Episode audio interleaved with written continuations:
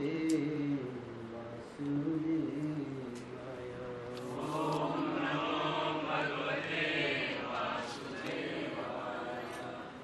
नमो भगवते वासुदेवाय।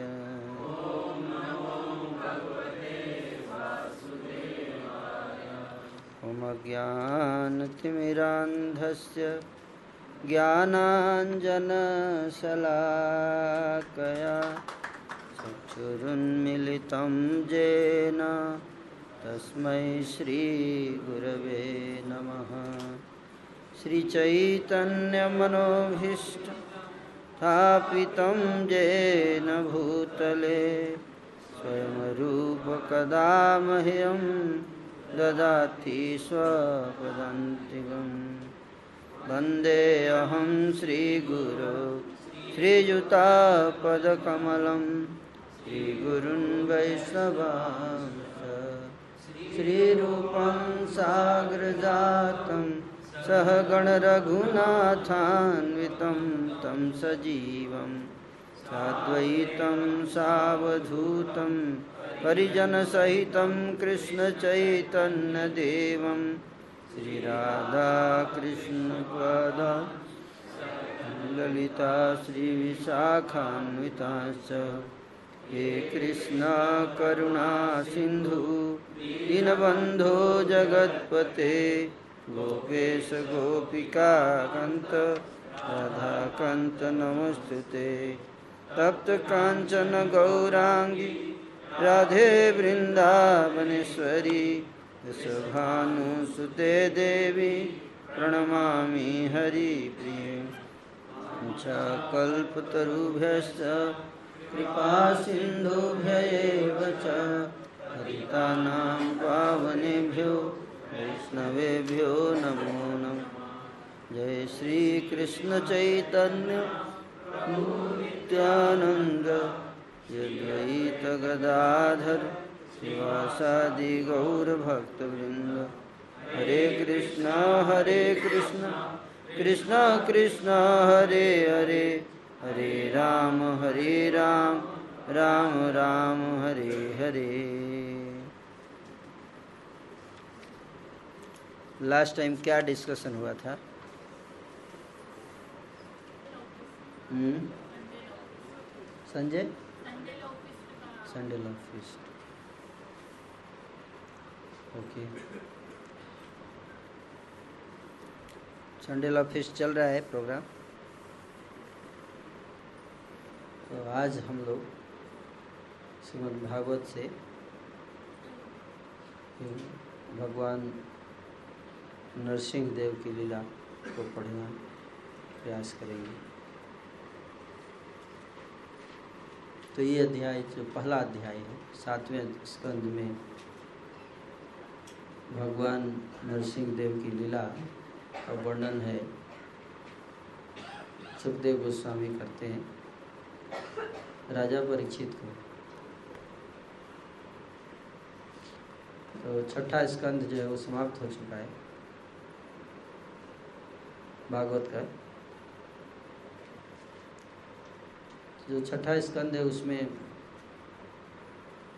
वर्णन आता है। राजा चित्रकेतु का। किस तरह से महाराज चित्रकेतु जो है वो अंगिरा ऋषि से मिले, उन्होंने पुत्र प्राप्ति की इच्छा की। अंगिरा ऋषि ने देखा कि राजा चित्रकेतु अभी तैयार नहीं है। शुद्ध भक्ति का संदेश सुनने के लिए।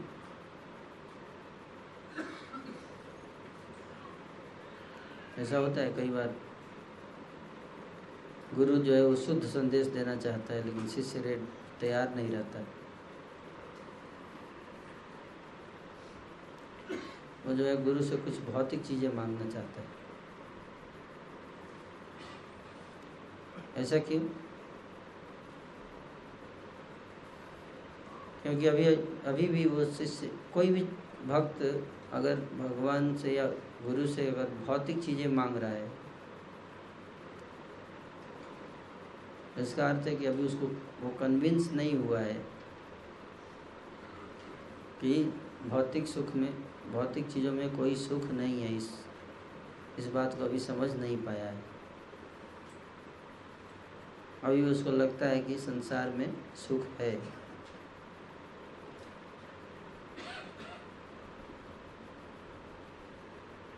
आप समझ रहे बात को?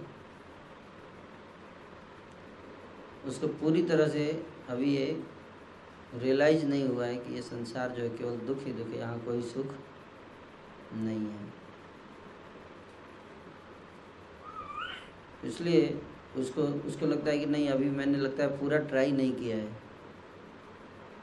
थोड़ा और ट्राई करूँगा तो हो सकता है यहाँ सुख मिल जाए। तो गुरु बोलता है, नहीं, यहाँ सुख नहीं है। शास्त्र बोलते हैं, यहाँ सुख है ही नहीं। बोलता आपकी बात भी ठीक है, लेकिन मेरे को लगता है कि है। अभी मैं पूरा विश्वास नहीं हो रहा है कि इस संसार में सुख नहीं है। मुझे लगता है कि थोड़ा प्रयास, मैंने थोड़ा प्रयास कम किया है। इसलिए मेरे को उतना सुख नहीं मिला है, पर यहाँ सुख मिल सकता है। जब गुरु ऐसा देखता है कि कोई शिष्य जो है वो अभी समझ नहीं पा रहा है। और उसको अगर ज़बरदस्ती किया जाएगा तो भले हो सकता है कि वो आर्टिफिशियली चीज़ों को करे, लेकिन मन उसका हमेशा भागता रहेगा डिस्टर्ब रहेगा। तो इसलिए गुरु क्या करता है?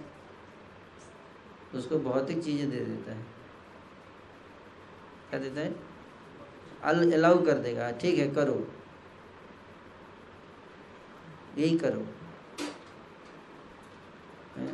तो वो भौतिक सुख लेने का प्रयास करता है। दे देता है।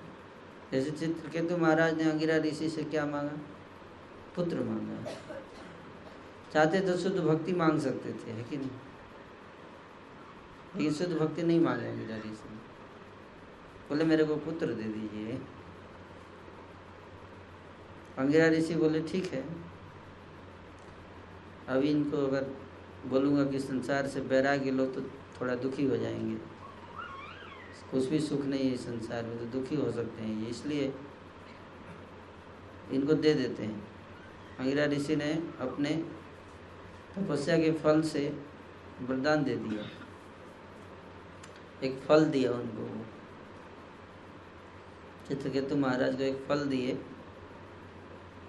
बोले कि आप अपनी रानी को जब खिलाएँगे तो उसे एक पुत्र प्राप्त होगा आपको। उसका नाम रखिएगा हर्ष शोक हर्ष शोक नाम रखिएगा। जैसे पुत्र मतलब हर्ष शोक ही होता है वो।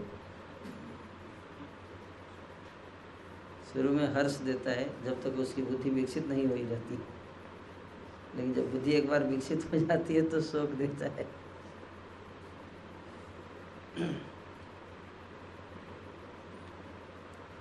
तो बोले कि पहले ये आपको सुख देगा, लेकिन बाद में बहुत दुख होगा।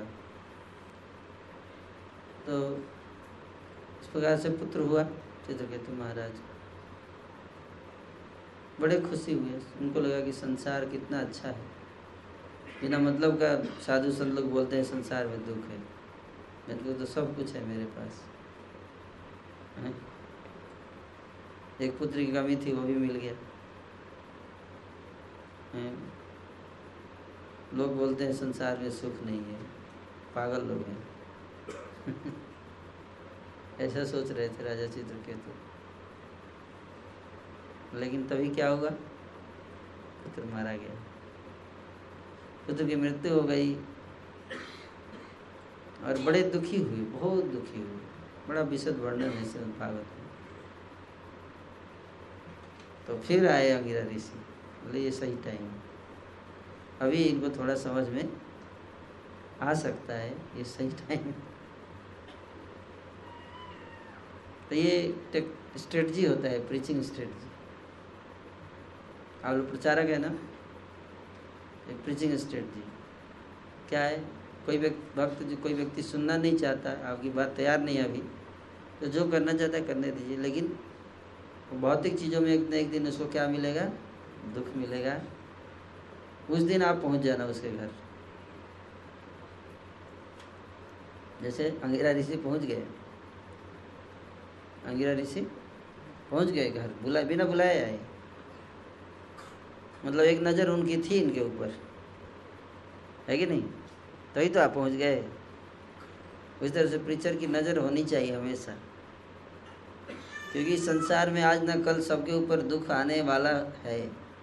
है कि नहीं? कोई ये नहीं कह सकता कि मैं हमेशा सुखी रहूँगा। तो भक्त क्या करता है? नज़र रखता है। ठीक है बेटा, कब देखते हैं। कब आएगा ऊँट पहाड़ के नीचे? है कि नहीं? अभी तो तुमको समझ में नहीं आ रहा है। लेकिन एक दिन आएगा। ये संसार में जो है का जो वास्तविक स्वरूप तुम्हारे सामने प्रकट होगा तो तब मैं आऊँगा। जैसे ही देखा राजा चित्रकेतु, अब इनको रियलाइज़ हो गया कि संसार में कभी भी परमानेंट सुख नहीं है। पहुँच गए वहाँ पे। पहुँच गए। इस बार नारद जी को साथ लेके आए थे सीनियर प्रीचर नारद जी क्या थे? सीनियर प्रीचर जब नारद जी को लेके आए चित्रकेतु महाराज ने देखा तो बोले, चलिए अच्छे टाइम पे आ गया अंग्रेज़ ऋषि बोले, हे महर्षि, आपने तो पुत्र दिया, लेकिन पुत्र मुझे छोड़कर चला गया आपके पास तो सारी शक्ति, आप चाहे तो मेरे पुत्र को जीवित कर सकते हैं। मतलब अभी भी नहीं समझ में आया। अभी भी समझ में नहीं आ रहा है। तो नारद जी बोले, ठीक है, अभी जीवित कर देते हैं, बुला देते हैं। बोले, ए, आत्मा इधर आ जाओ। क्यों भाग गए छोड़ के अपने माता पिता को आ जाओ? तो आत्मा वापस आ गया शरीर में, जग गया, बेटा उठ गया। राजा चित्रकेतु बड़े खुश हो गए। बोले, मेरे बेटे, मेरे गले लग जाओ। बेटा बोला, मैं किसका बेटा हूँ? मेरे को खुद ही नहीं पता। पिछले इतने सारे जन्म हुए सारे जन्मों में मेरे माता पिता मिले हर पिता मेरे को बुला रहा है। मैं किसके पास जाऊँ? आपके पास जाऊँगा तो पिछले वाले पिता कंप्लेन करेंगे कि उस उसके पास चला गया। मेरे पास क्यों नहीं? मैं भी तो पिता था उसका। आपने मुझे क्यों बुलाया? मैं तो अपने भग, पिता भगवान के पास जा रहा था वापस। आपने मेरे को मेरी जर्नी को क्यों रोक दिया आपने? मुझे क्यों वापस बुलाया आपने? जब उस पुत्र उस आत्मा ने ये दिव्य ज्ञान कहा, तब राजा चित्रकेतु को समझ में आया कि संसार में कोई किसी का पुत्र नहीं है, कोई किसी का पिता नहीं है। ये सब केवल माया की रचना है। थोड़ा कठिन है समझना इसको। है कि नहीं? थोड़ा कठिन है समझना, लेकिन सत्य यही है। सत्य यही है। तो फिर राजा चित्रकेतु नारद मुनि के चरण में गिरे, बोले, मुझे दिव्य ज्ञान प्रदान कीजिए। मैं बार बार इस संसार से सुख की आशा करता रहता हूँ। कितना मूर्ख हूँ मैं। अब ऐसा कुछ आप कर दीजिए, जिससे कि अब दोबारा इस संसार में मेरा मन ना लगे। नारद जी ने उनको एक मंत्र दिया। बोले, इस मंत्र का जाप अगर आप ध्यान से सात दिन करोगे तो आपको भगवान की कृपा, भगवान के दर्शन प्राप्त होंगे। सात दिन तक जब किया चित्रकेतु महाराज ने। भगवान के दर्शन हुए और फिर उन अगले जन्म में गंधर्वों के राजा बने चित्रकेतु महाराज। और विमान पे जा रहे थे शिव जी पार्वती जी को अपनी गोद में बिठाकर भागवत कथा कर रहे थे। देखकर हंस दिए। शिव जी को ने अपराध ले लिया, उन्होंने, पार्वती ने अपराध ले लिया। उन्होंने श्राप दे दिया कि तुम असुर हो जाओ। जब श्राप दिया तो राजा चित्रकेतु को कोई शोक नहीं हुआ। उन्होंने इस श्राप को स्वीकार कर लिया, भगवान की कृपा के रूप में। इस श्राप को भोगूँगा तो मेरे कर्म कट जाएँगे। झगड़ा नहीं किया, लड़ाई नहीं की, प्रतिकार नहीं किया, जो भी ठीक है, चलिए। Thank you sir thank you माता जी थैंक यू है ना? माता जी पार्वती माता को प्रणाम किए जाके। और फिर अगले जन्म में वो वृत्तासुर बने। राय चित्र के तो क्या बने? वृत्तासुर, है ना? त्वष्टा ने प्रकट किया अपने जटा से। त्वष्टा के पुत्र के रूप में इंद्र आदि देवताओं को दंडित करने के लिए त्वष्टा ने अपने यज्ञ की शक्ति से, तपस्या की शक्ति से एक असुर को प्रकट किया, जो वृत्तासुर, वो चित्रकेतु महाराज ही थे। थर्ड लाइफ उनका। और देवताओं से युद्ध हुआ उनका। हालाँकि वृत्तासुर जो है वो असुर का शरीर था, लेकिन वो भगवान के भक्त थे, क्योंकि चित्रकेतु महाराज थे ना। बहुत उच्च कोटि के भक्त बन चुके थे। वो तो श्राप के कारण राक्षस बने थे कुछ समय के लिए। पर उनका शरीर राक्षस का था, लेकिन चेतना पूरी तरह से कृष्ण कॉन्सियस थी। हृदय में केवल कृष्ण का ध्यान करते थे। तो युद्ध में देवताओं से लड़ाई हो रही थी, देवताओं को बहुत पीट मारा। बहुत मारा देवताओं को। सोचिए, भक्त होते हुए भी जो कर्तव्य है, शरीर के अनुसार उसको कर रहे हैं। कर रहे हैं। देवता लोग बड़े परेशान हो गए, भगवान के पास गए। भगवान क्या करें? भगवान विष्णु ने कहा, ये वृत्तासुर जो है वो, ये मारा जाएगा दधीची ऋषि के हड्डी से। दधीची ऋषि जीवित प्राण त्याग देंगे, जीवित हड्डी होनी चाहिए। तो जीवित हड्डी दिया था दधीची ऋषि ने, उसे तीन अस्त्र बने, उसमें एक था वज्र। वो वज्र जो था दधीची ऋषि का आश्रम है, जानते कहा? नैमिषारण्य के बगल में। जहाँ दधीची ऋषि तपस्या करते थे, वो कुंड भी है। हम लोग गए थे एक बार स्नान किए तो देवता लोग गए दधीची ऋषि के पास। उनसे प्रार्थना किए दधीची ऋषि ने अपना शरीर दे दिया। अपना शरीर दे दिया देवताओं को। उससे हड्डी से वज्र बना। और उस वज्र को लेकर इंद्र आए, युद्धभूमि में विद्यासुर से लड़ने के लिए। विद्यासुर से फिर से संग्राम हुआ, देवासुर संग्राम। तो इंद्र को विद्यासुर ने गदा से मारा। इंद्र जो है ज़मीन पर गिर पड़े। उनका हाथी भी गिर पड़ा ज़मीन पे। इतना बलवान था विद्यासुर इंद्र सोच रहे थे कि वज्र चलाऊं कि नहीं चलाऊं, मुझे नहीं लग रहा कि इसे मरेगा ये इतना पावरफुल राक्षस है। चला नहीं रहे थे वज्र। तो वृतासुर ने कहा कि वज्र क्यों नहीं चलाते? वज्र को चलाओ, हाथ में जो वज्र है उसको चलाओ। आपको विश्वास नहीं है? भगवान ने कहा है कि इससे मेरी मृत्यु होनी है। आप भगवान की बात विश्वास नहीं कर रहे।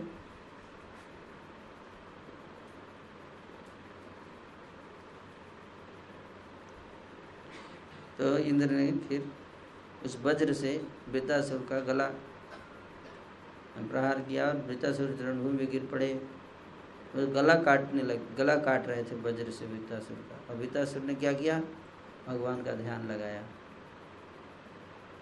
भगवान के चरण कमलों में ध्यान लगा दिए और प्रार्थना करने लगे कि हे प्रभु, कब वो दिन आएगा कि मैं इस संसार बंधन से मुक्त हो जाऊँगा? इधर इंद्र काट रहे हैं, गला उधर वो भगवान से प्रार्थना कर रहे हैं। और मैं आपके दासों के दासों का दास बन पाऊँगा। मुझे न तो स्वर्ग का राज्य चाहिए, न जोग सिद्धि चाहिए, ना ही संसार का कोई वैभव और ऐश्वर्य चाहिए। मुझे इस संसार की कोई वस्तु नहीं चाहिए। मुझे तो बस आपके दासों के दासों का दासों का दास बनना है। ये कृपा कर दीजिए। ऐसे प्रार्थना करते हुए समाधि में चले गए। इंद्र उनके गला काट रहे थे। गला काटने में छः महीने लगे। सिक्स मंथ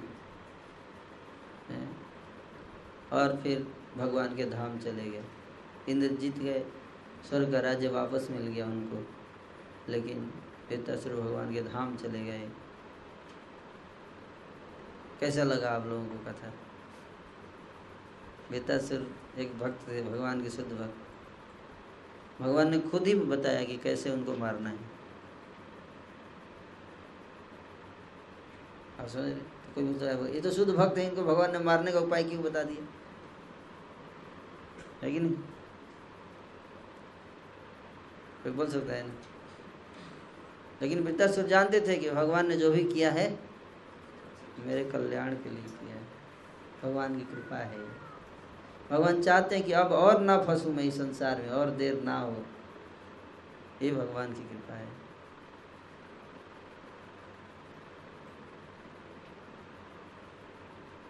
लेकिन जब राजा परीक्षित ने यह सुना, बड़ा दुख हुआ उनको, क्योंकि वृत्तासुर जैसे उच्च कोटि के भक्त पर शुद्ध भक्त। इंद्र ने गला काटा। भगवान ने उपाय बताया कैसे मारना है। परीक्षित महाराज से रहा नहीं गया। उन्होंने प्रश्न पूछा सुखदेव गोस्वामी से। कथा सुनने के बाद, कि आखिर भगवान हमेशा देवताओं का ही पक्ष क्यों लेते हैं? क्या राक्षस कभी अच्छा काम नहीं करते? उनका पक्ष कभी नहीं ले सकते क्या भगवान? मृदासुर इतना अच्छा भक्त था। उसका पक्ष लेना चाहिए था ना भगवान को।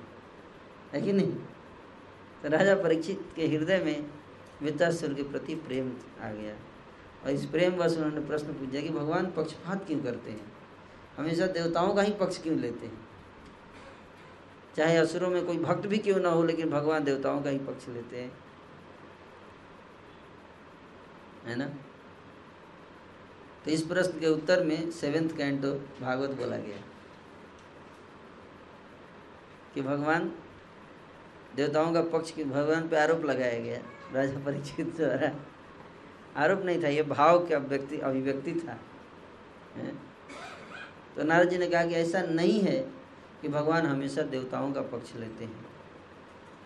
भगवान तो असुरों के खानदान में भी अगर कोई भक्त जन्म ले तो उसका ही पक्ष लेते हैं। हमेशा देवताओं का पक्ष नहीं लेते प्रहलाद की कथा सुनाई। कैसे? प्रहलाद जो है वो वो भी असुर घर के कुल में जन्म ले, लेकिन भगवान ने उनकी रक्षा की। है ना? तो फिर इसके उत्तर में सेवेंथ कैंटो सुनाएँगे। है ना? इस प्रश्न का उत्तर। तो पहला अध्याय का नाम ही है, समदर्शी भगवान। क्या नाम है? समदर्शी। तो आप समझ रहे हैं, क्यों बता रहे हैं अध्याय का नाम समदर्शी भगवान है? इस अध्याय में महाराज परीक्षित के एक प्रश्न के उत्तर में सुखदेव गोस्वामी अपना निष्कर्ष देते हैं कि किस तरह से पूर्ण पुरुषोत्तम भगवान ने परमात्मा, मित्र तथा प्रत्येक के रक्षक होते हुए भी स्वर्ग के राजा इंद्र के निमित्त दैत्यों का वध किया। वे अपने कथनों में उन लोगों को तर्कों की पूरी तरह खंडन करते हैं। जो भगवान पर पक्षपात करने का दोषारोपण करते हैं। सुखदेव गोस्वामी साबित कर देंगे कि चूँकि बद्ध जीव का शरीर प्रकृति के तीन गुणों से दूषित है, अतः उसमें शत्रुता तथा मित्रता, आसक्ति तथा विरक्ति जैसे द्वैत भावों का उभरना स्वाभाविक है। किंतु पूर्ण पुरुषोत्तम भगवान में इस प्रकार का द्वैत भाव नहीं होता। यहाँ तक कि शाश्वत काल भी ईश्वर के कार्यकलापों को नियंत्रित नहीं कर सकता। शाश्वत काल भगवान द्वारा ही सृजित है। अतः वह उन्हीं के नियंत्रण के अधीन कार्य करता रहता है। भगवान सदैव प्रकृति के गुणों के प्रभाव, अर्थात अपनी उस बहिरंगा शक्ति माया के प्रभाव से परे रहते हैं, जो सृष्टि तथा प्रलय का कार्य करती है। इस तरह परमेश्वर द्वारा मारे गए सारे दैत्य या असुर तुरंत ही मोक्ष को प्राप्त कर लेते हैं। सुखदेव गोस्वामी ने बताया कि अगर भगवान मारते भी हैं असुरों को तो उनके ऊपर कृपा ही करते हैं और वो मोक्ष प्रदान कर देते हैं। तो ये उनकी कृपा है। ये सुखदेव गोस्वामी ने कहा। कि विद्यासुर को मारा, लेकिन मार के क्या प्रदान किया? मोक्ष प्रदान कर दिया। है ना? भगवान का धाम चले गए विद्यासुर है कि नहीं? बल्कि इंद्र भगवान के धाम नहीं जा पाए, लेकिन विद्यासुर को मार के धाम भेज दिया। है कि नहीं? मार के धाम भेज दिया। कितने दयालु हैं भगवान? और नित्यानंद प्रभु तो उससे भी दयालु हैं। मार खा के धाम भेज दिए। जगाई मधाई को। है कि नहीं? परीक्षित महाराज द्वारा पूछा गया दूसरा प्रश्न, शिशुपाल के विषय में है। किसके विषय में? कि यद्यपि वह कृष्ण के बचपन से ही उनके प्रति शत्रु भाव रखता था तथा कृष्ण की निंदा किया करता था, फिर भी जब कृष्ण ने उसका वध किया तो वह कृष्ण में लीन होकर मोक्ष पा गया। है? तो प्रश्न पूछा राजा भाई ने कि मतलब गाली देता था शिशुपाल। तो गाली देने वाले व्यक्ति को नरक में भेजना चाहिए ना? मोक्ष दे देना चाहिए। शिशुपाल को मोक्ष मिल गया, गाली देकर।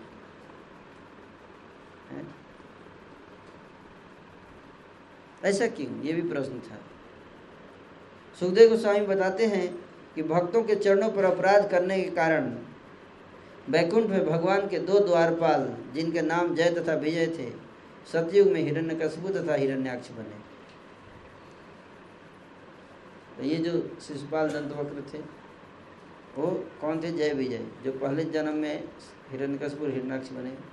फिर अगले में त्रेता युग में रावण तथा कुंभकर्ण बने। और द्वापर युग के अंत में शिशुपाल तथा दंतवक्र बने। अपने सकाम कर्मों से जय तथा विजय ने भगवान के शत्रु बने रहना स्वीकार किया। और जब उसी मनोवृत्ति में उनका वध हुआ तो उन्हें सायुज्य मोक्ष प्राप्त हुआ। इस तरह यदि कोई ईर्ष्यावश भी भगवान का चिंतन करता है तो उसे मोक्ष प्राप्त होता है। मतलब किसी प्रकार से भगवान का चिंतन करना चाहिए। चाहे ईर्ष्या से कीजिए, चाहे प्रेम से कीजिए तो लाभ ही लाभ है है कि नहीं? फिर तो फिर उन भक्तों के विषय में क्या कहा जाए? जो प्रेम तथा श्रद्धा पूर्वक भगवान की सेवा में निरंतर लगे रहते कई बार भक्त बोलते हैं, प्रभु जी, हमें क्या मिलेगा? हम तो प्रेम और श्रद्धा से नाम जप करते हैं। हैं? ज़रूर मुख से ज़्यादा मिलेगा कुछ, जो भी मिलेगा। है कि नहीं? तो ये पहला अध्याय था। खत्म हो गया पहला अध्याय। दूसरा अध्याय। जैसा कि इस अध्याय में बताया जाएगा, जब पुण्य पुरुषोत्तम भगवान ने सुकर के रूप में प्रकट होकर, है?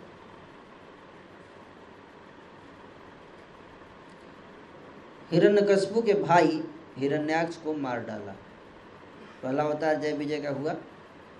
हिरण्याक्ष और हिरण्यकशिपु तो जब दोनों अत्याचार करने लगे तो हिरण्याक्ष को भगवान ने मारा सुकर का अवतार लेकर। तो हिरण्यकशिपु बड़ा दुखी हुआ। क्रोध में आकर उसने पूर्ण पुरुषोत्तम भगवान पर आरोप लगाया। अब भगवान पर आरोप लगा दिए, देखिए। किसी का भी पक्ष लो तो दूसरा आरोप लगा देता है। है कि नहीं? बहुत बड़ी समस्या है। आप आरोप से बच नहीं सकते। अगर इनका पक्ष ले तो ये आरोप लगाता है। अगर इनका पक्ष ले तो ये आरोप लगाता है। है कि नहीं? क्या करना चाहिए फिर व्यक्ति हम्म? आरोप तो लगेगा इस संसार में। क्या करना चाहिए? कौन बताएँगे?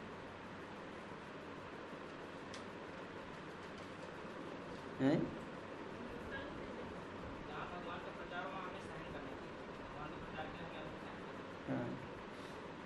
हाँ। लीजिए दो भक्त हैं। दोनों लड़ रहे हैं।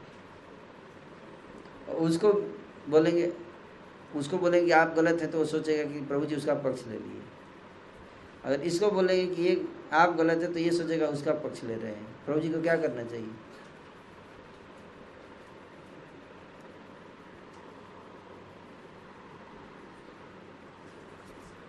हैं? अच्छा मतलब उसके ऊपर डाल देना चाहिए। तो ऊपर जाएगा तो भी तो बोलेगा ना कि, अगर वो बोलते हैं इसका गलती है तो उनके ऊपर आरोप लगाएगा। मतलब अपना आरोप उनके ऊपर लगवा दें।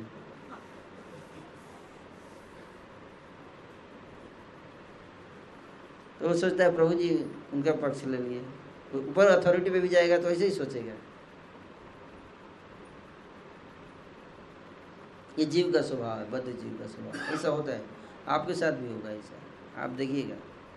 कभी आपका किसी से झगड़ा हो और कोई आपका पक्ष नहीं लिया, दूसरे को दे दिया, दूसरे के पक्ष में डिसीज़न दे दिया, बड़ा लगता है इन्होंने मेरे को उसका पक्ष ले लिया इन्होंने।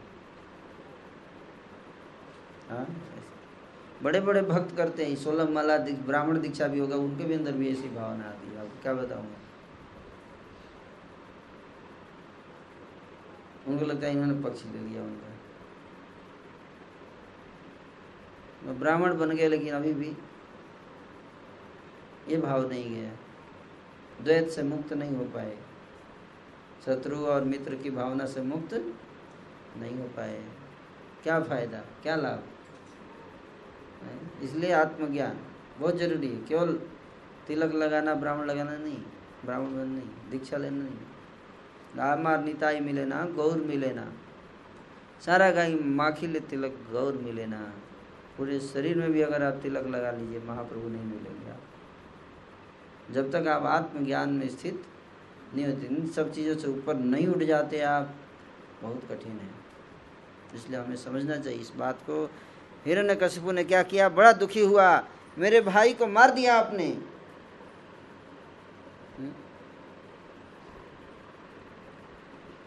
क्रोध में आकर उसने पूर्ण पुरुषोत्तम भगवान पर आरोप लगा दिया।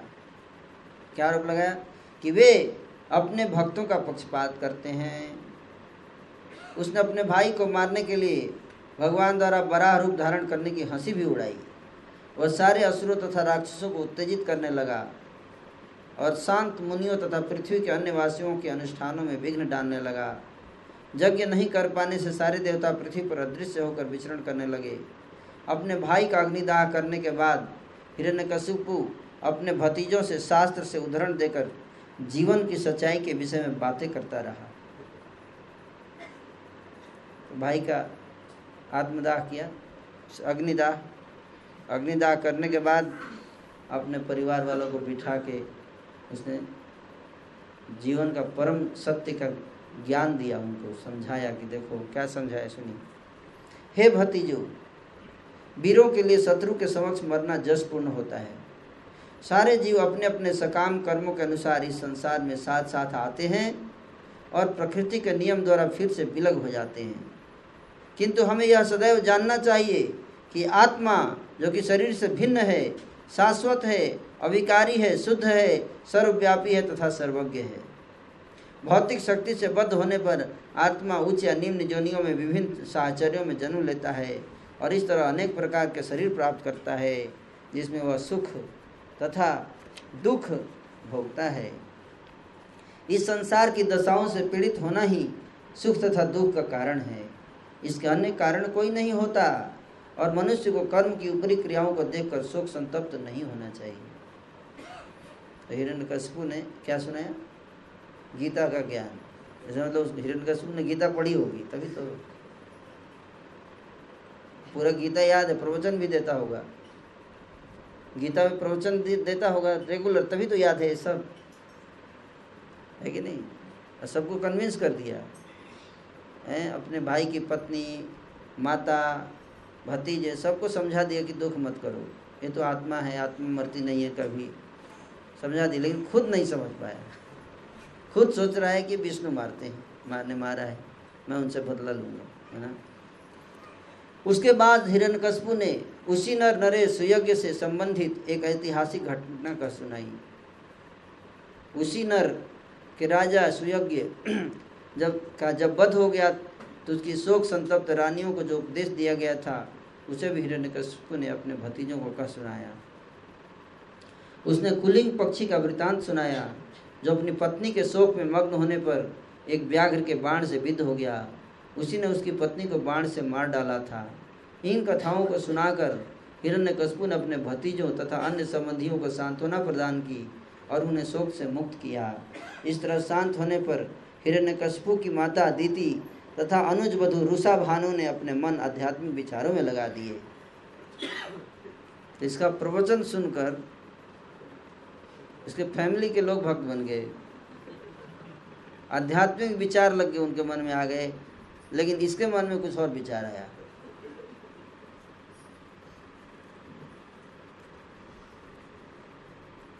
दूसरा चैप्टर हो गया। है ना? हिरण्यकशपुर जो है, वो इस प्रकार से उपदेश देकर सोचने लगा हिरण्यकशपुर जो है सोच रहा था कि अमर होना चाहता था। वह चाहता था कि न तो वह किसी के द्वारा जीता जा सके न बुढ़ापा न रोग से पीड़ित हो न ही किसी प्रतिद्वंदी द्वारा सताया जाए। इस प्रकार वह समस्त ब्रह्मांड का परम शासक बनना चाहता था। और इस कामना से वह मंदार पर्वत की घाटी में गया और वहाँ उग्र तपस्या तथा ध्यान करने लगा। तो मंदार पर्वत जानते मंदार पर्वत कहाँ है, है? मंदार पर्वत जो है बिहार में। हमारे ब्रह्मचारी अभी वहाँ पे एक मंदिर, बहुत सुंदर मंदिर जो है, एक भक्त ने डोनेशन दान दे दिया इस्कॉन को। बना बनाया, चार एकड़ में बना बनाया मंदिर गेस्ट हाउस सब। वहाँ पे हमने पाँच छः ब्रह्मचारी भेज दिए। कनई नटशाला के बगल में, वहीं पे बगल में मंदार पर्वत है। जहाँ हिरण्य कशबू ने तपस्या तो की। तो अगर आप कभी बिहार जाएँगे तो मंदार पर्वत पे जा सकते हैं। है ना? तो उग्र तपस्या करने लगा। हिरण्यकश्यप की ऐसी तपस्या में लगा देखकर देवतागण अपने अपने घर लौट आए। किंतु जब हिरण्यकश्यप इस तरह से तपस्या में लगा हुआ था तो उसके सिर से एक प्रकार की अग्नि जलने लगी जिससे सारे ब्रह्मांड के निवासी जिसमें पशु, पक्षी तथा देवता सभी सम्मिलित थे, उद्विग्न हो उठे। ऐसी तपस्या तो किया उसके सिर से आग निकलने लगा, है ना? राक्षस लोग जब तपस्या करते हैं तो सिर से आग निकलता है। उनके सिर से आग निकलता है और फिर उससे ब्रह्मांड जो है वो गर्म होने लगता है। इसलिए आज भी राक्षस तपस्या कर रहे हैं, वैज्ञानिक लोग। वैज्ञानिक के दिमाग से आग निकल रहा है। समझ रहे बात को? उससे ग्लोबल वार्मिंग हो रहा है। हो रहा है ना? अब समझ में आया कैसे आग निकलता है? दिमाग से आग निकलता है ना? वैज्ञानिकों के दिमाग से आग निकली है जिससे ग्लोबल वार्मिंग बढ़ रहा है। है कि नहीं? कह रहे हैं कि सारे उच्च तथा निम्न लोक तप्त हो जाने के कारण रहने के योग्य नहीं रहे। Global warming. तो ग्लोबल वार्मिंग हो तो यूनिवर्सल वार्मिंग था। पूरा यूनिवर्स तप्त हो गया था। सारे लोग, ऊपर, नीचे, सब, सारे लोगों के वासी, हैं? संतप्त हो उठे। जब सारे उच्च तथा निम्न लोग तप्त हो जाने के कारण रहने के योग्य नहीं रहे, इस संसार में कुछ समय के बाद रहने के योग्य नहीं रहेगा पृथ्वी, आप देखिएगा, इतना गर्मी हो जाएगा। तो सारे देवता विचलित होकर, स्वर्ग लोग के अपने आवासों को छोड़ छोड़कर, ब्रह्मा जी से भेंट करने तथा अनावश्यक ताप को कम करने के लिए प्रार्थना करने गए। देवताओं ने ब्रह्मा जी से हिरण्य कशपू की महत्वाकांक्षा बतलाई कि वह अपने जीवन की अल्पायु को जीत कर अमर होना चाहता है और सारे लोगों का यहाँ तक कि ध्रुव लोक का भी स्वामी बनना चाह बन जाना चाहता है। हिरण्य कशबू के एकांत ध्यान का प्रयोजन सुनकर ब्रह्मा जी अपने साथ महर्षि भृगु तथा दक्ष जैसे महापुरुषों को लेकर हिरण्यकशपु से भेंट करने के लिए गए। तत्पश्चात उन्होंने अपने कमंडल से हिरण्यकशपु के सिर पर जल छिड़का। दैत्यराज हिरण्यकशपु ने इस ब्रह्मांड के सृष्टा ब्रह्मा जी के समक्ष अपना सिर झुकाकर उन्हें सादर नमस्कार किया, तथा प्रार्थना की। जब ब्रह्मा जी ने वर देना स्वीकार कर लिया तो उसने प्रार्थना की कि वह किसी जीव द्वारा न तो किसी किसी जीव द्वारा न तो किसी ढके या खुले स्थान में मारा जाए, न दिन में मारा जाए, न रात में मारा जाए, न वह किसी हथियार से मारा जाए, न अस्त्र से, न शस्त्र से, न स्थल में, न वायु में, न किसी मनुष्य से, न किसी पशु से, न किसी देवता से न किसी सजीव से, न निर्जीव से, हैं, किसी से मारा नहीं जाए। उसने संपूर्ण ब्रह्मांड पर अपनी श्रेष्ठता के लिए भी प्रार्थना की, तथा उसने अणिमा, लघिमा इत्यादि आठों योग सिद्धियों के लिए भी प्रार्थना की। इतना कुछ मांग लिया उसने?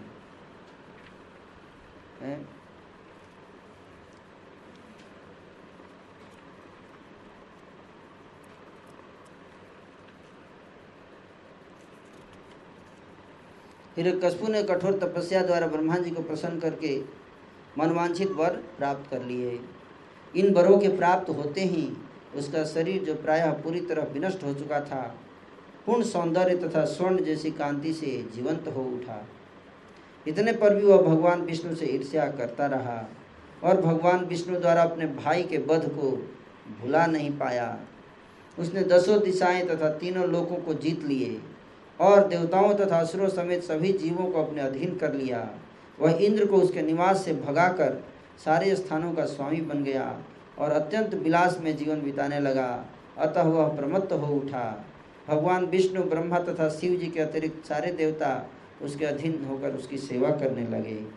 सोचिए, तीन देवताओं को छोड़ के बाकी सब देवता उसकी सेवा कर रहे थे।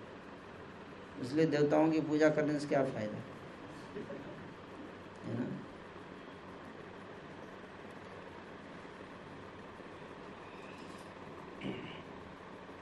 किंतु इतनी भौतिक शक्ति के बावजूद वह असंतुष्ट था।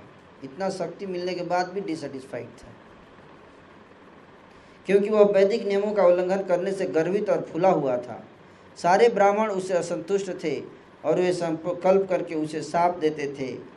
अंततोगत्वा ब्रह्मांड के सारे जीवों ने, जिनमें देवता तथा ऋषि भी थे हिरण्य कश्यु के शासन से मुक्ति पाने के लिए परमेश्वर से प्रार्थना की। भगवान विष्णु ने देवताओं को बताया कि उन्हें तथा अन्य जीवों को हिरण्य कशपु द्वारा उत्पन्न भयाक्रांत परिस्थितियों से बचाया जाएगा।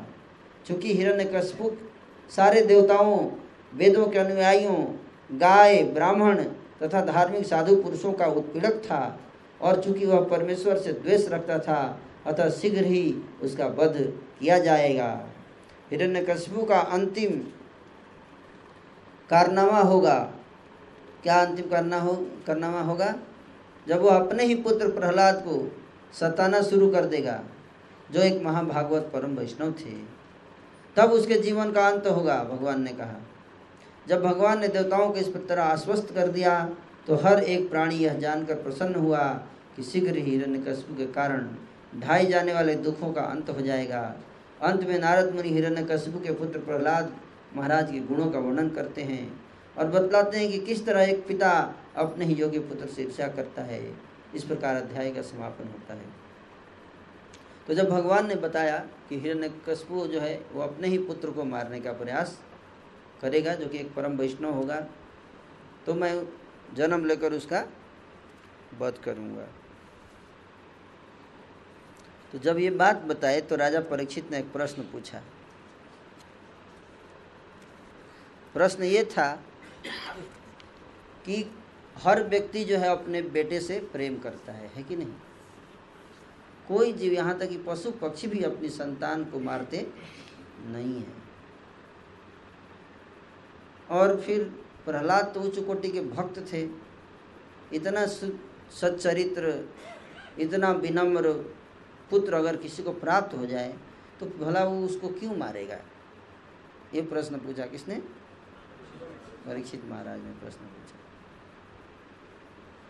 कि भाई, आखिर प्रहलाद को क्यों मारा वो? मारना चाहता था हिरण्य कैसे अपना ही बेटा था उसका, क्यों मारना चाहता था?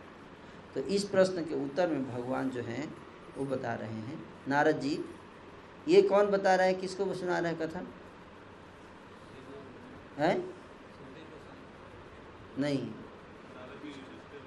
नारद जी युधिष्ठिर महाराज को सुना रहे हैं। ये मैंने बताया नहीं।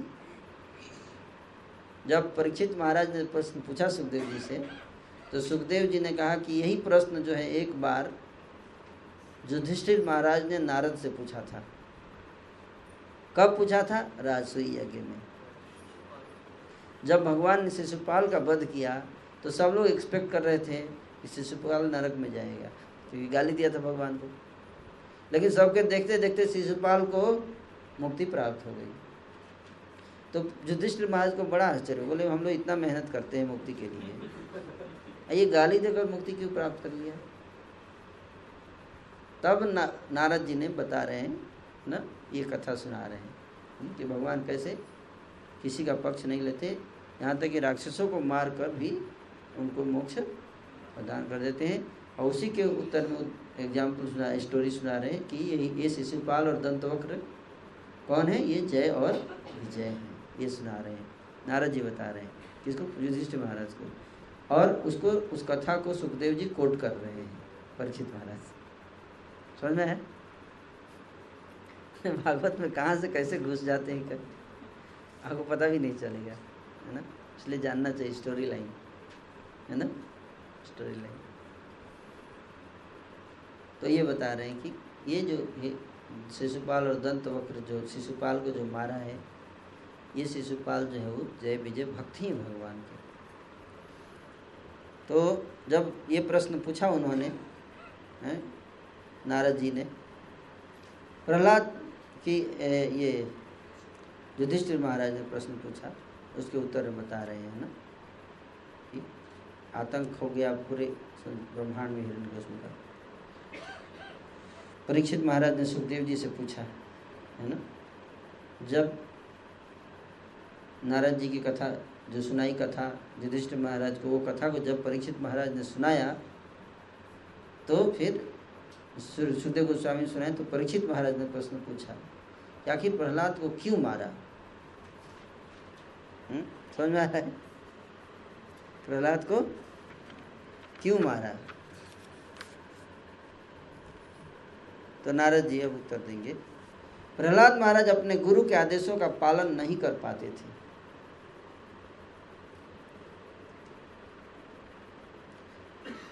क्योंकि वे सदैव भगवान विष्णु की पूजा में लगे रहते थे। जैसा इस अध्याय में बताया गया, हिरण्यकश्यप के गुरु शुक्राचार्य के दो पुत्र थे, जिनका नाम था संड तथा अमर, जिन्हें प्रहलाद महाराज को पढ़ाने का भार सौंपा गया था। यद्यपि अध्यापक बालक प्रहलाद को राजनीति, अर्थशास्त्र तथा अन्य सांसारिक विषय का शिक्षा देने का प्रयास करता था, किंतु बालक उनके उपदेशों पर कोई ध्यान नहीं देता था। आजकल उल्टा होता है। आजकल हमारे भक्त जो हैं, अगर अपने बालक को अगर गीता का ज्ञान देंगे तो उस पर कोई असर नहीं पड़ता।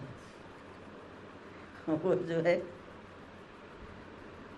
राजनीति, अर्थशास्त्र, ये सब में ज़्यादा इंटरेस्ट लेते हैं बच्चे आजकल, है कि नहीं?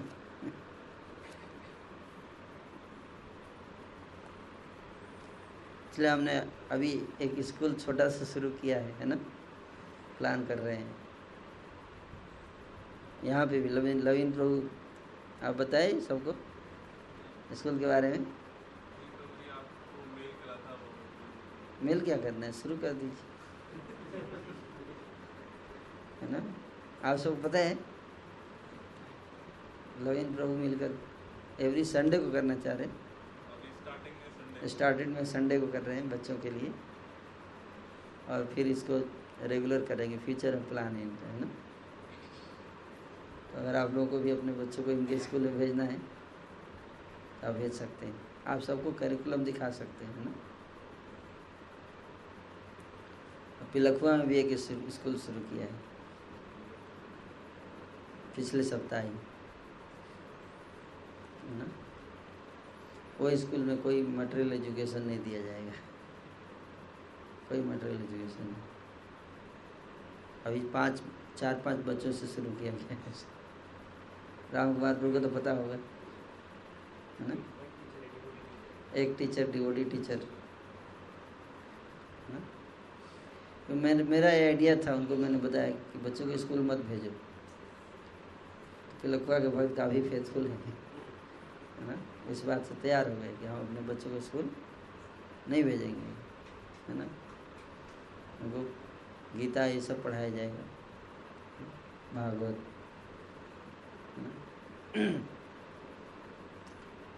ताकि कोई उनके अंदर बुरे विचार ना आए। वैल्यू एजुकेशन सब चीज़ सिखाई जाए स्कूल का बहुत इम्पैक्ट पड़ता है बच्चों की चेतना पर।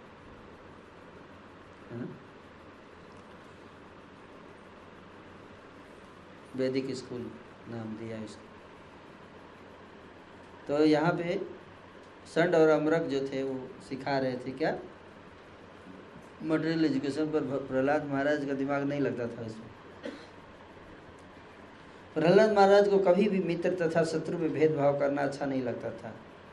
आध्यात्मिक प्रवृत्ति कारण वह सबके प्रति समान भाव रखता। है एक बार हिरण्यकश्यप ने अपने पुत्र से पूछा कि उसने अपने अध्यापकों से कौन सी सर्वश्रेष्ठ बात सीखी है? तो हिरण्यकश्यप बुलाया अपने बेटे को और पूछा कि आपने अध्यापकों, आपके अध्यापकों ने आपको इतनी सारी बातें बताई है? उसे सबसे टॉप जो सबसे अच्छा लगा आपको वो बताइए मेरे को। है ना? तो क्या बताएँगे? सुनिए प्रहलाद महाराज ने उत्तर दिया कि जो मनुष्य इस संसार के द्वंद्व में फंसा रहता है और सोचता है कि यह मेरा है और यह मेरे शत्रु का है, उसे चाहिए कि वह अपना गृहस्थ जीवन त्याग कर भगवान की पूजा करने के लिए जंगल चला जाए। तभी वो उसका ये मन की भावना शुद्ध हो पाएगी। हालाँकि प्रहलाद महाराज बाद में खुद गृहस्थ बने, है कि नहीं? छत्तीस हज़ार वर्ष तक गृहस्थ जीवन में रहे। लेकिन उनके लिए ठीक था, क्योंकि वो मैं और मेरा से मुक्त थे। अगर गृहस्थ जीवन में अगर कोई मैं और मेरा से मुक्त हो तो गृहस्थ में रहने रह सकता है। लेकिन अगर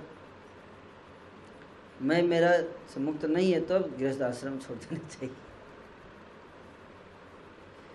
कई बार भक्त बोलते प्रभु जी, हम गृहस्थ आश्रम में रह नहीं नहीं रह सकते क्या? मतलब गृहस्थ आश्रम में आप रह सकते हो लेकिन मैं जो, मेरा से मुक्त होगी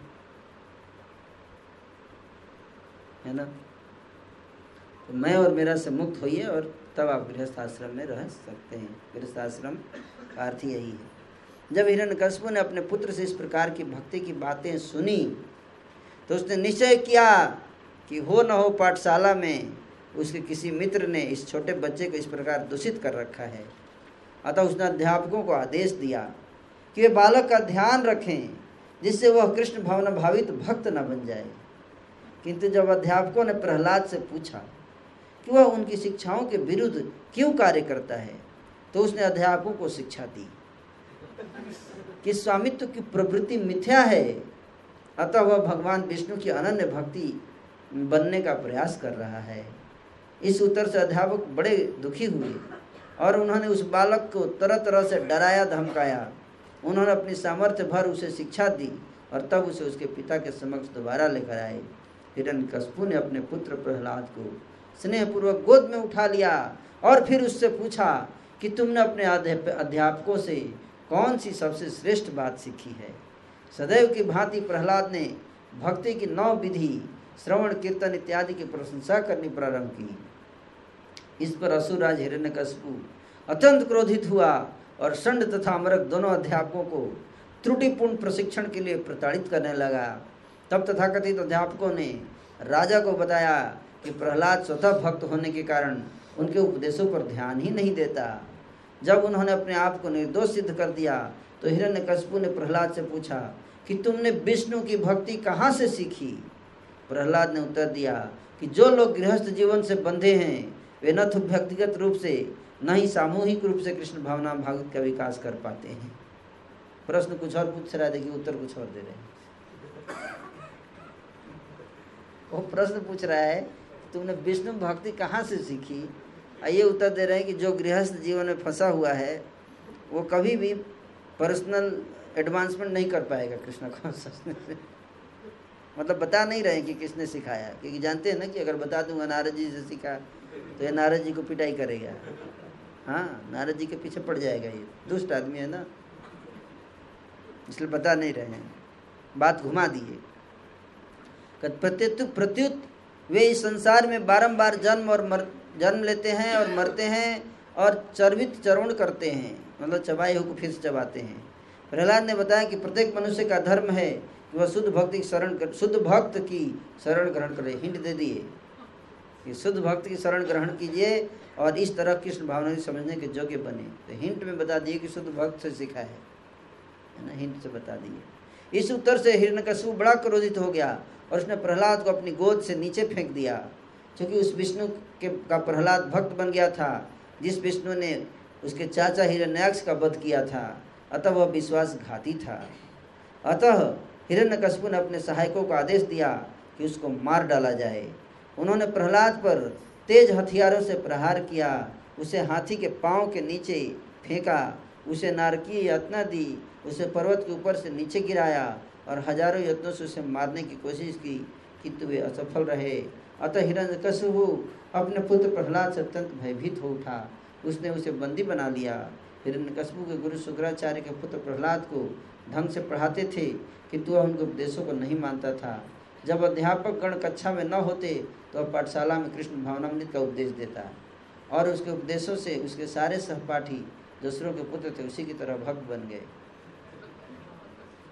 तो स्कूल में प्रीचिंग शुरू कर दी है। प्रहलाद महाराज ने स्कूल में ही प्रीचिंग। जब छुट्टी हो जाता था बीच में, लंच ब्रेक तो सारे अपने दोस्तों को बुलाकर लेकर बैठ जाते थे और बैठ कर उनको बताते थे, ना?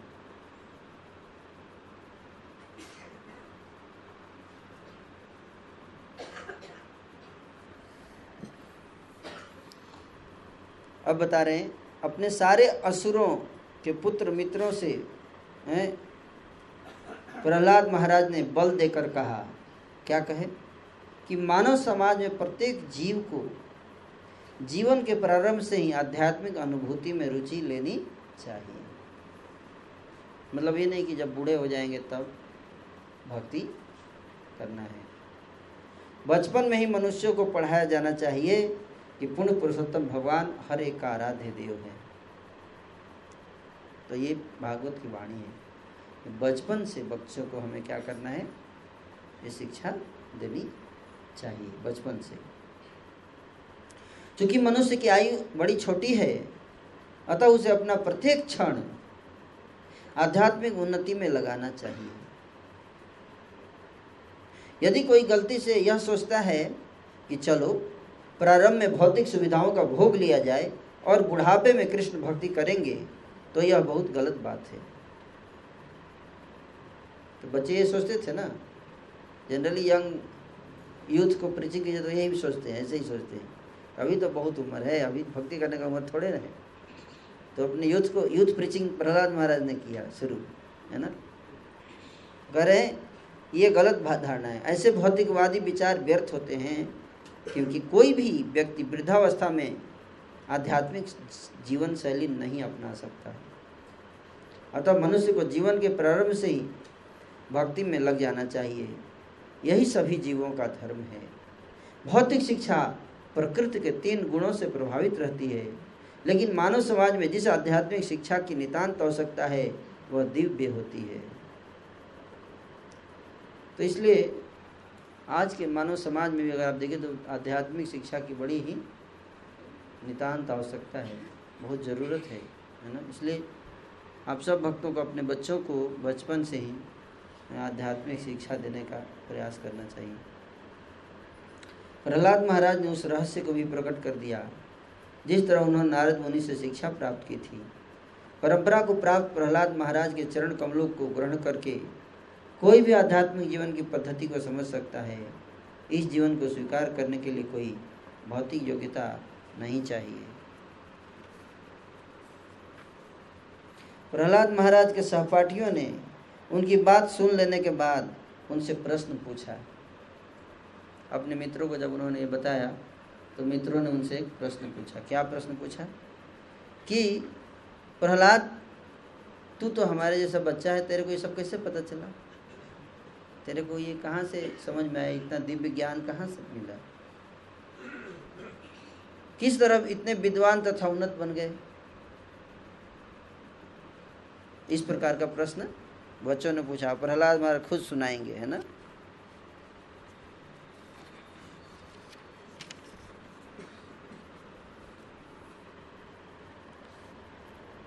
प्रहलाद महाराज बताने लगे, है ना? कि इस अध्याय में प्रहलाद महाराज अपने असुर सहपाठियों के संशयों को दूर करने के लिए बताते हैं कि किस प्रकार उन्होंने अपनी माता के गर्भ में रहते हुए नारद मुनि के मुख से उपदेश किए गए भागवत धर्म को सुना। संस्कृत बता दिए, है ना? जब हिरण्यकशिपु अपना राज्य छोड़कर कठिन तपस्या करने के लिए मंदराचल पर्वत चला गया तो सारे दैत्य तितर बितर हो गए। उस समय हिरण्यकशिपु की पत्नी कयादु गर्भवती थी और देवताओं ने इस भुलावे से कि उसके गर्भ में एक दूसरा असुर है, उसे बंदी बना लिया। उनकी योजना थी कि जैसे ही बालक उत्पन्न होगा, वे उस बालक को मार डालेंगे। जब वे कयादु को स्वर्ग लोग ले जा रहे थे तो रास्ते में नारद मुनि से भेंट हुई, जिन्होंने उसे स्वर्ग लोग ले जाने से मना कर दिया और उसे हिरण्यकशिपु के वापस आने तक अपने आश्रम में ले जाकर रखा। नारद मुनि के आश्रम में कयादु ने अपनी गर्भस्थ बालक की रक्षा के लिए प्रार्थना की। नारद मुनि ने उसे आश्वस्त किया और आध्यात्मिक ज्ञान संबंधी उपदेश दिए। यद्यपि प्रहलाद अभी छोटे बालक के रूप में गर्भ में ही थे, किंतु उन्होंने इन उपदेशों को ध्यानपूर्वक सुना। आत्मा सदैव शरीर से पृथक रहता है।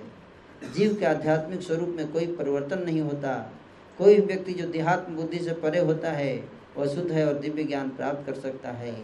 यह दिव्य ज्ञान भक्ति है और प्रहलाद महाराज अपनी माता के गर्भ में रहते हुए नारद मुनि से भक्ति संबंधी उपदेश प्राप्त किए।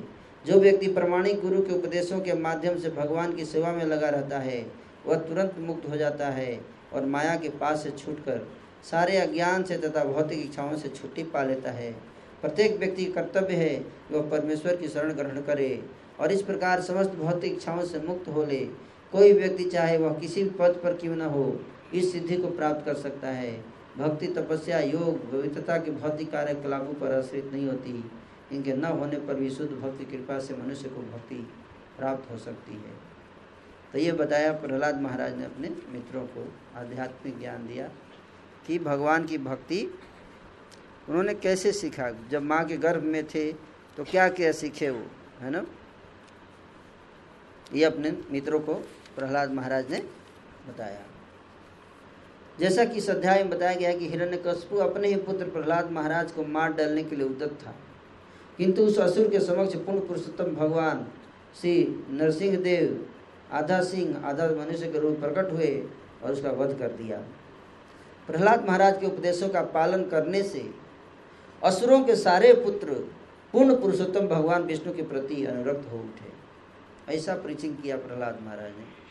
कि राक्षसों के जितने बेटे थे, सब जो हैं वो भगवान कृष्ण की भक्ति करने लगे। जब यह अनुराग प्रकट हो गया तो संड और अमरक नाम के उनके शिक्षक बड़े भयभीत हो उठे कि ये सारे बालक भगवान के प्रति अधिकाधिक अनुरक्त हो उठेंगे। अतः अपने को असहाय पाकर वे हिरण्य के पास गए और प्रहलाद की शिक्षा के प्रभाव का विस्तार से वर्णन करने लगे। बताने लगे, कैसे ये प्रहलाद जो खुद तो पागल हो गया दूसरों बच्चों को भी कंटामिनेट कर रहा है। यह सुनकर हिरण्यकश्यप ने अपने पुत्र प्रहलाद को मार लेने का, मारने का निश्चय किया।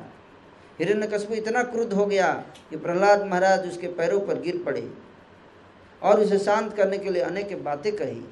प्रहलाद मैंने पैर पर गिरे, शांत करना चाहते थे, किंतु वे अपने असुर पिता हिरण्यकश्यप को प्रसन्न नहीं कर पाए।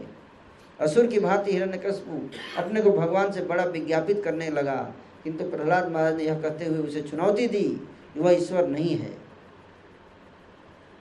उन्होंने घोषित किया कि भगवान सर्वव्यापी हैं, प्रत्येक वस्तु उनके अधीन है, कोई न तो उनके तुल्य है, न उनसे बढ़कर है। इस प्रकार भगवान का गुणगान करने लगे। उन्होंने अपने पिता से प्रार्थना की कि वे सर्वशक्तिमान परमेश्वर के सामने विनम्र हो जाएँ। प्रहलाद महाराज जितना ही पूर्ण पुरुषोत्तम भगवान का गुणगान करते गए, वह असुर उतना ही अधिक क्रुद्ध तथा विचलित होता चला गया। हिरण्य हिरण्यकशिपु ने अपने वैष्णव पुत्र से पूछा कि क्या तेरा ईश्वर इस महल के खंभे में विद्यमान है? प्रहलाद महाराज ने तुरंत ही स्वीकार किया कि चूँकि वे सर्वत्र विद्यमान है, अतः वे इस खंभे में भी हैं। जब हिरण्य हिरण्यकशिपु ने अपने नन्हे पुत्र से यह दर्शन सुना तो उसने इस बचकानी बात कहते हुए उसे चिढ़ाया। अपने बच्चे को प्रहलाद को चिढ़ाया और ज़ोर से अपनी मुट्ठी खंभे पर दे मारी। अच्छा इस खंभे में एक मुट्ठी मारा उसने, खंभे में, तेरे भगवान को मारूँगा अभी। और चिढ़ाते हुए मारा, बोला, देखते हैं कहाँ है तेरा भगवान। हंस मतलब मज़ाक उड़ाने के लिए उसकी बात कर है ना? जब कोई भक्त बोलता है कि भगवान हर जगह है तो लोग मज़ाक उड़ाते हैं। कहाँ है तेरे भगवान यहाँ पर है ना? उसी तरह से मज़ाक उड़ाने के लिए उसको पूरा विश्वास था कि नहीं थे भगवान। जो ही हिरण्यकशिपु ने खंभे पर प्रहार किया, उससे एक भीषण ध्वनि उत्पन्न हुई। पहले तो असुराज हिरण्यकशिपु को खंभे के अतिरिक्त कुछ भी नहीं दिखा, किंतु प्रहलाद के वचन को सत्य करने के लिए भगवान उस खंभे में से नृसिंह देव के अद्भुत अवतार के रूप में प्रकट हुए, जिनका आधा अंग शेर का और आधा मनुष्य का था। हिरण्यकशिपु तुरंत समझ गया कि भगवान का यह अद्वितीय अद्भुत रूप उसकी मृत्यु के लिए ही है। अतः वह नरसिंह देव से लड़ने के लिए तैयार हो गया।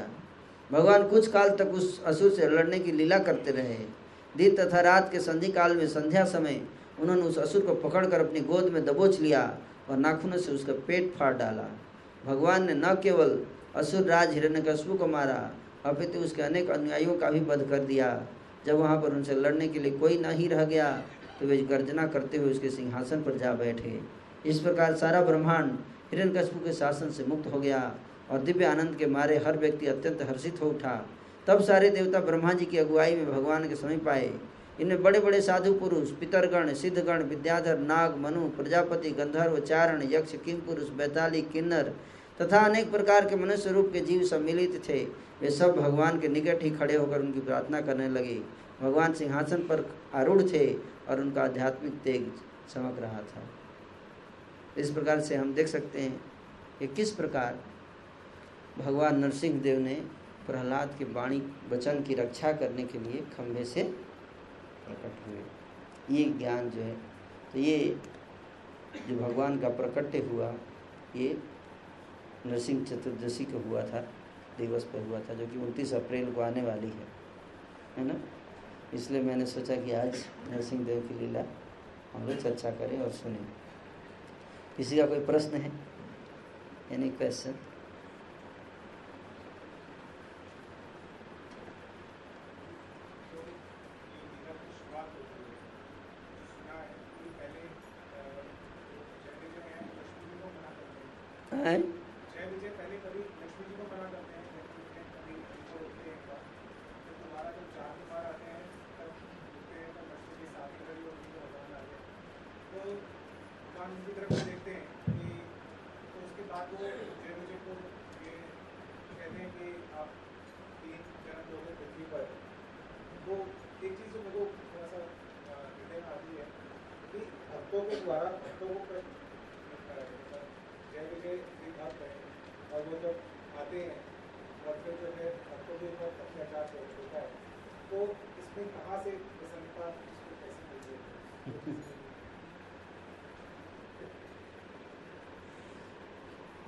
भक्तों के द्वारा भक्तों के ऊपर भौतिक संसार में कष्ट होता है।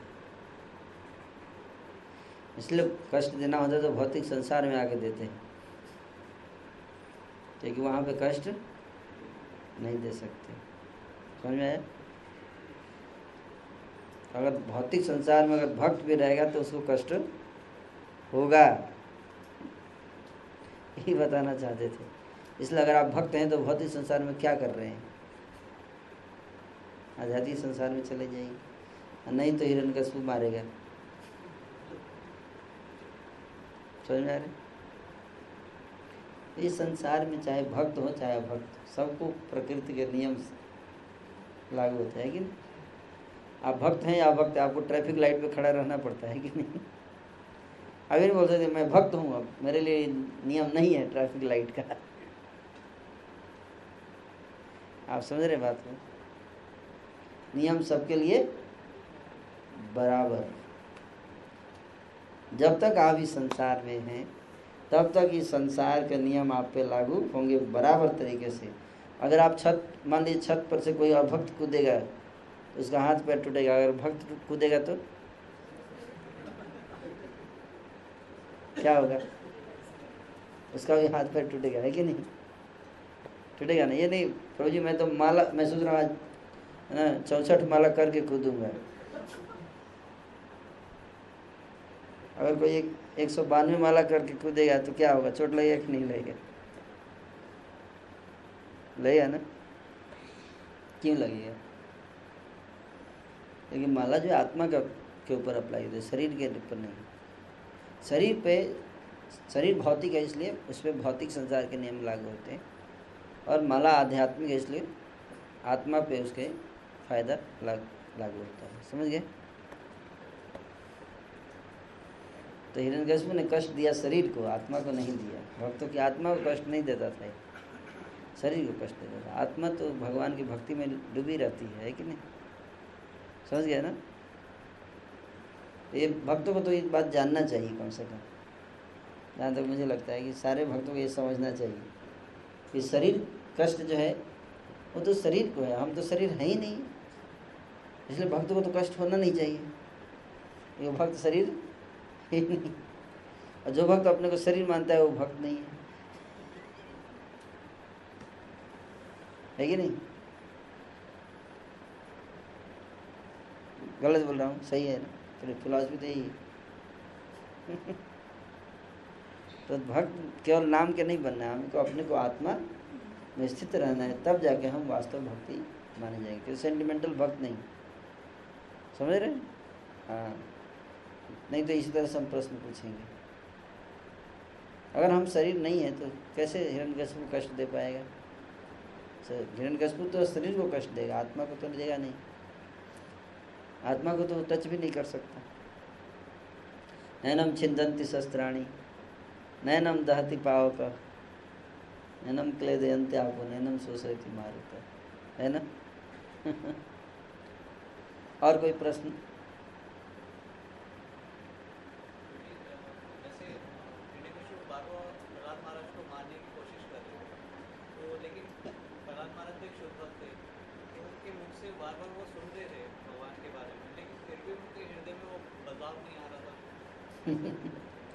बहुत अच्छा प्रश्न है इनका।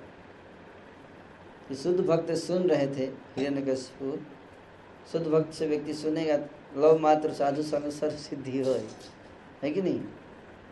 साधु संग साधु संग सर्व शास्त्र कहे, लव मात्र साधु संग सर्व सिद्धि है तो तो इतने देर तक सुन रहे थे हिरण्यकशिपु लेकिन उनका सिद्धि क्यों नहीं हुआ उनको? ये प्रश्न है इनका।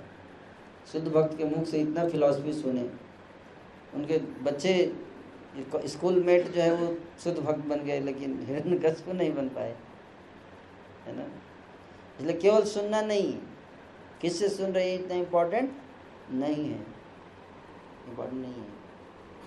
सुनने वाले के अंदर भी कुछ योग्यता होनी चाहिए। समझ रहे बात? प्रभुपा जी उदाहरण देते जैसे गर्मी के दिन में गाँव में एक हल्की चिंगारी जाती है और किसी कहीं, है ना, घास सूखी हुई घास पे या गले में पड़ जाती है तो पूरा आग लग जाता है, पूरा गाँव का गाँव जल जाता है एक चिंगारी से। है कि नहीं? वही बरसात के दिन में आग लगा के चूल्हे में फूंक मारते रहिए मारते रहिए मारते रहिए, धुआँ ही निकलता है, आग जलती नहीं है जल्दी। क्यों?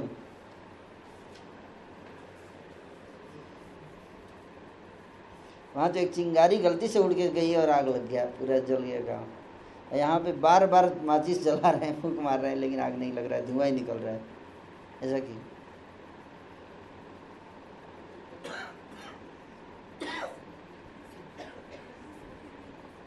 करेक्ट। घास सुखी है तो लव मात्र एक चिंगारी से भी का, काफ़ी है। अगर घास सुखी नहीं है तो कितना भी आप आग लगाइए, बड़ा मुश्किल है उसको जलाना, है कि नहीं? तो घास सुखी है मतलब क्या? इसलिए भगवान कहते हैं, तेषां तु अन्तगतं पापं, जनानां पुण्यकर्मणा, ते निर्मुक्तो भजन्ते माम दृढ़ व्रता समझे? इसका अर्थ क्या हुआ?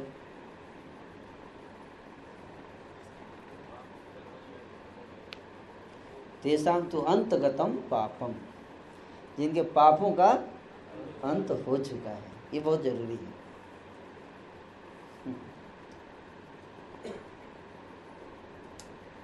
उसके लिए है कि लौ मात्र साधु सन सिद्धि इसके पाप का अंत नहीं हुआ है। वो तो दृढ़ भक्ति नहीं कर पाएगा, दृढ़ व्रता भक्ति नहीं हो पाएगी उसकी। है ना? उसके भक्ति का ताप उसको जला नहीं पाएगा। इसलिए पापों का अंत होना बहुत बहुत ही ज़रूरी है। इसलिए उसी पापों का अंत करने के लिए ही हम लोग भक्ति करते हैं। है ना? पापों का अंत कैसे होगा? पापों का अंत होगा भगवान का नाम जप करने से। हरे कृष्णा हरे कृष्णा कृष्णा कृष्णा हरे हरे हरे राम हरे राम राम। पाप का अंत ही नहीं करना है, बल्कि पाप करने की जो भावना है, जो प्रवृत्ति है, उसका अंत करना चाहिए। मान लीजिए पाप का अंत कर दिए, फिर कल कर दिए। भावना का अंत नहीं हुआ। वो भावना, जो प्रवृत्ति है पाप करने की, उसको अंत करना आप समझ बात वो कैसे अंत होगा तो वो होगा भगवान का नाम जप और भगवान की कथा सुनने से। यही प्रश्न राजा परीक्षित ने छठे स्कंद के प्रारंभ में प्रश्न पूछा था कि कैसे एक व्यक्ति के पापों का प्रवृत्ति का अंत होगा?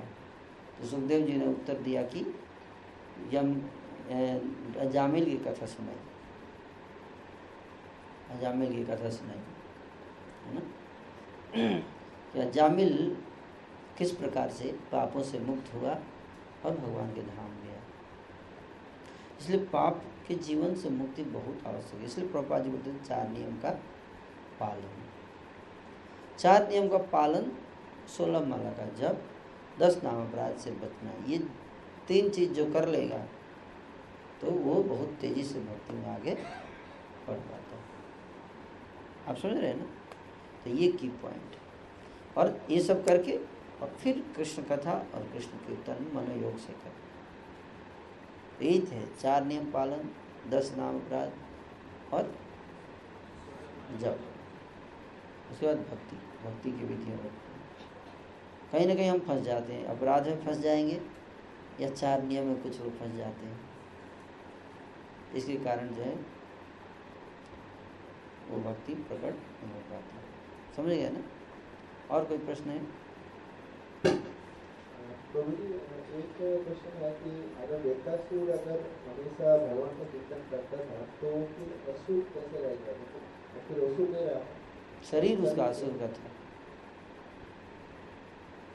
शरीर देखने से आपका हालत खराब हो जाएगा। मन जो चेतना उसकी भक्त की थी लेकिन बाहरी शरीर कैसा था? हो सकता है किसी का बाहरी शरीर बहुत सुंदर हो, लेकिन चेतना असुर की। है? और हो सकता है किसी का बाहरी शरीर बहुत भद्दा हो, लेकिन चेतना शुद्ध भक्त की। है ना? ऐसा समझ इधर ओके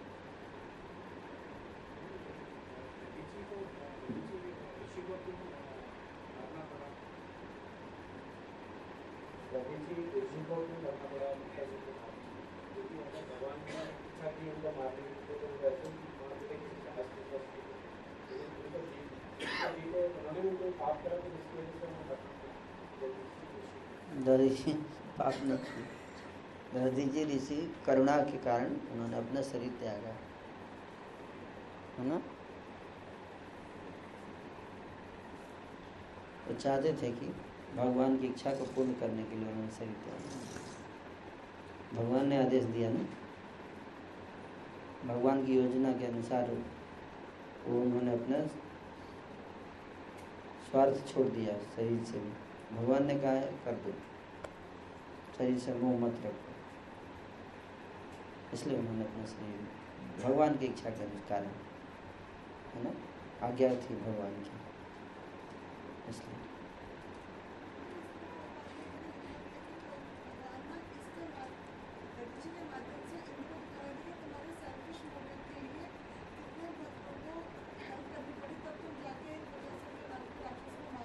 हम्म। करेक्ट तो भक्त लोग भगवान की आज्ञा का पालन कर देते हैं अपना सब कुछ त्याग देते हैं। ताकि इंद्र को समझ में आए ये बात है ना? कि देखो क्या रखा है इस संसार में? तो आत्मज्ञानी वो जानते हैं क्या इस संसार में रखा है जिसके लिए हम इतने अटैच रहते हैं इस संसार से? है कि भक्त को मार्ग मोक्ष प्रदान करते हैं। लेकिन भौतिक संसार का ऐसा होता है जिसे उसे संसार में सड़ना पड़ेगा। हाँ। तो जिसलिए जिस पे की वास्तविक कृपा होती है भगवान, उसको भगवान इस संसार के से लेकर अपने धाम चले जाते हैं। लेकिन जिसके ऊपर नकली कृपा होती है, उसको धन ऐश्वर्य ये सब देते हैं। धन ऐश्वर्य राक्षसों को भी मिलता है कि नहीं? भगवान की वास्तविक कृपा मतलब सत्संग। क्या? सत्संग। सत्संग जिसको मिल रहा है मतलब समझ लिए, भगवान आप पे बड़े प्रसन्न सत्संग का अवसर प्रदान करते हैं। बिनु सत्संग विवेक न हो राम कृपा बिनु सुलभ न सोई सत्संग के बिना विवेक नहीं होता और राम के बिना सत्संग नहीं मिलता। राम की कृपा होगी तभी सत्संग का अवसर प्राप्त होता है। है ना? इसलिए सत्संग जिसको मिल रहा है, वास्तव में उसके ऊपर कृपा प्राप्त धन ऐश्वर्य संपत्ति ये सब तो राक्षसों को भी दे देते हैं भगवान कि ये सब तो देवता लोग ही दे देते हैं। भगवान को आने की ज़रूरत ही नहीं पड़ती, है कि नहीं? लेकिन देवता लोग सत्संग नहीं देते कि नहीं? सत्संग ही वास्तविक कृपा भगवान की सेवा, भगवान का सत्संग, भक्त का संग। ये दो चीज़ जिसको मिल रहा है, उसको आनंद में रहना चाहिए। समझ में आ रहा है? ये दो चीज़। ठीक है ना? हरे कृष्ण।